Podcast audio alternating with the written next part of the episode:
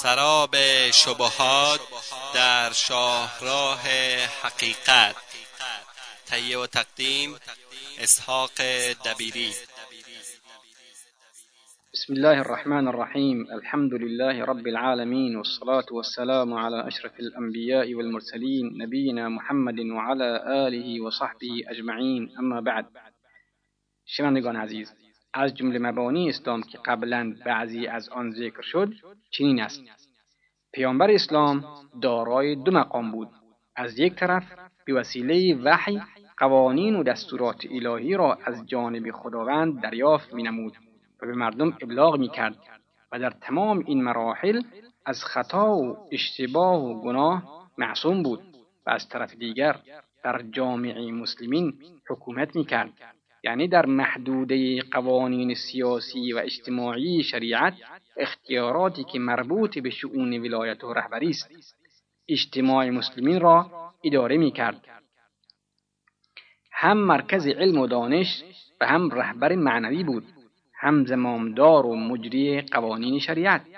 حکومت رسول الله صلی الله علیه و آله و صحبی و سلم حکومت دین و قوانین الهی بود. نه سلطنت استبدادی و خودمختاری و به همین جهت بر مسلمین واجب بود از فرمانهایش اطاعت کنند. خداوند میفرماید یا ایها الذین آمنوا اطیعوا الله و اطیعوا الرسول و اولی الامر منکم.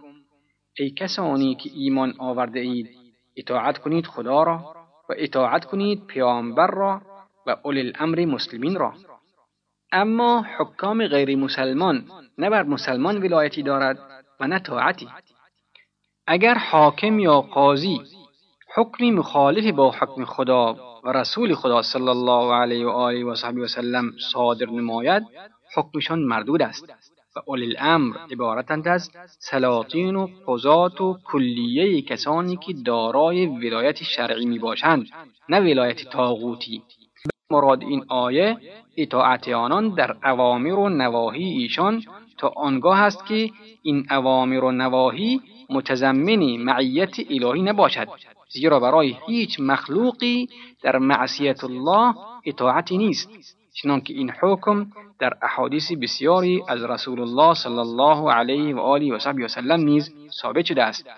رسول الله صلی الله علیه و آله و صحبی وسلم در تصمیم گیری ها و در زمامداری و اداره امور مسلمین در محدوده قوانین شریعت تام الاختیار بود.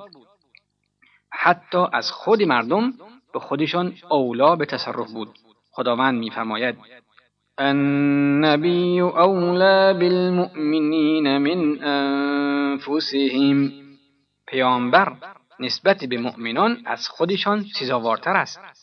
احکام و قوانین عبادی، سیاسی، اجتماعی، نظامی، اقتصادی، فرهنگی اسلام کاملا به هم آموختند و نظام واحدی را تشکیل می‌دهند که سرات مستقیم تکامل انسانیت و سیر و صعود الی الله می باشد و در بین دین و دنیا و بین دین و سیاست حد و مرزی وجود ندارد و رهبری و اداره یک چنین نظام توحیدی بر عهده رسول الله صلی الله علیه و آله و وسلم بود و موضوع امامت و رهبری آنچنان مهم بود که پیامبر اکرم صلی الله علیه و آله و وسلم نسبت به آینده جامعه اسلامی اقدامات لازم را به عمل آورد.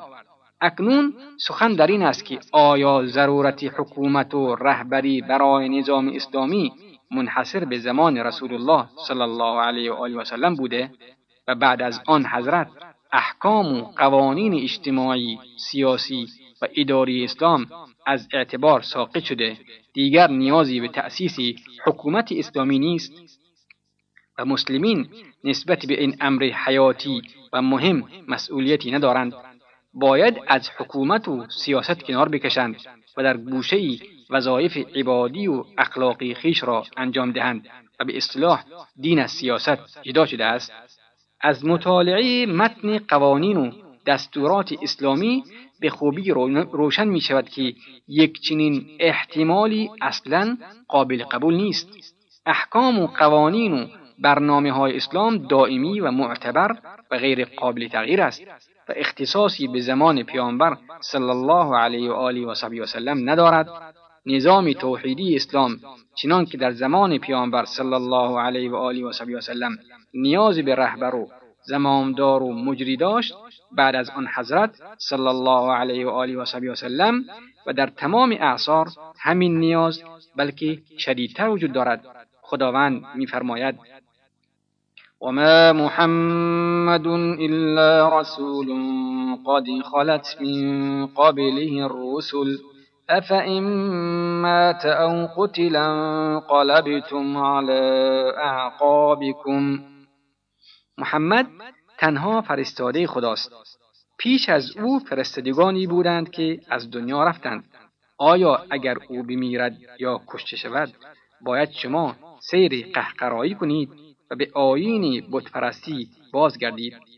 بدین جهت بعد از وفات رسول الله صلی الله علیه و آله و وسلم هیچ یک از اصحاب در اصل ضرورتی وجود خلیفه و امام تردید نکردند.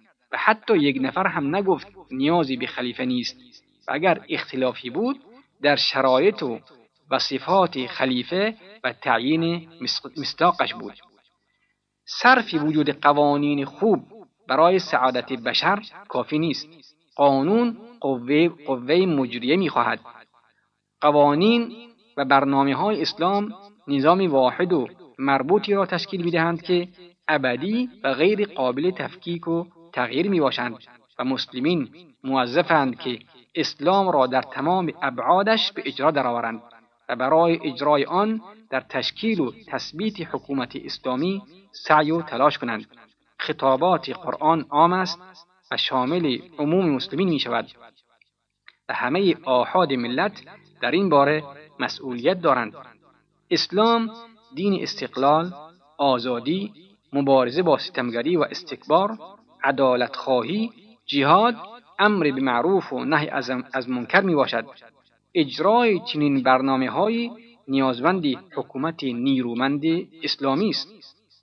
بدبختی و عقب ماندگی ملل اسلامی از هنگامی شروع شد که مسلمین از دخالت در سیاست و تأسیس حکومت اسلامی کناره گرفتند. و اداره کشورهای اسلامی را به سیاستمداران غیر آشنای به احکام و قوانین دین و غیر مقید و غیر متعهد به اسلام سپردند. دولتهای غاصب هم زمام امور مسلمین را در دست گرفتند. اسلام و حامیانش را از صحنه سیاسی و اجتماعی خارج و منزوی ساختند و با بلندگوها و عمال خیش تبلیغ کردند که در اسلام حکومت و سیاست نیست و بدین وسیله علما و فقها و حامیان راستین اسلام را در مساجد و مدارس دینی منزوی نمودند. احکام و قوانین و برنامه های سیاسی و اجتماعی و اداری اسلام تدریجا به انزوا کشیده و حتی از دستور بحث هم خارج گشت. آنچنان که گویا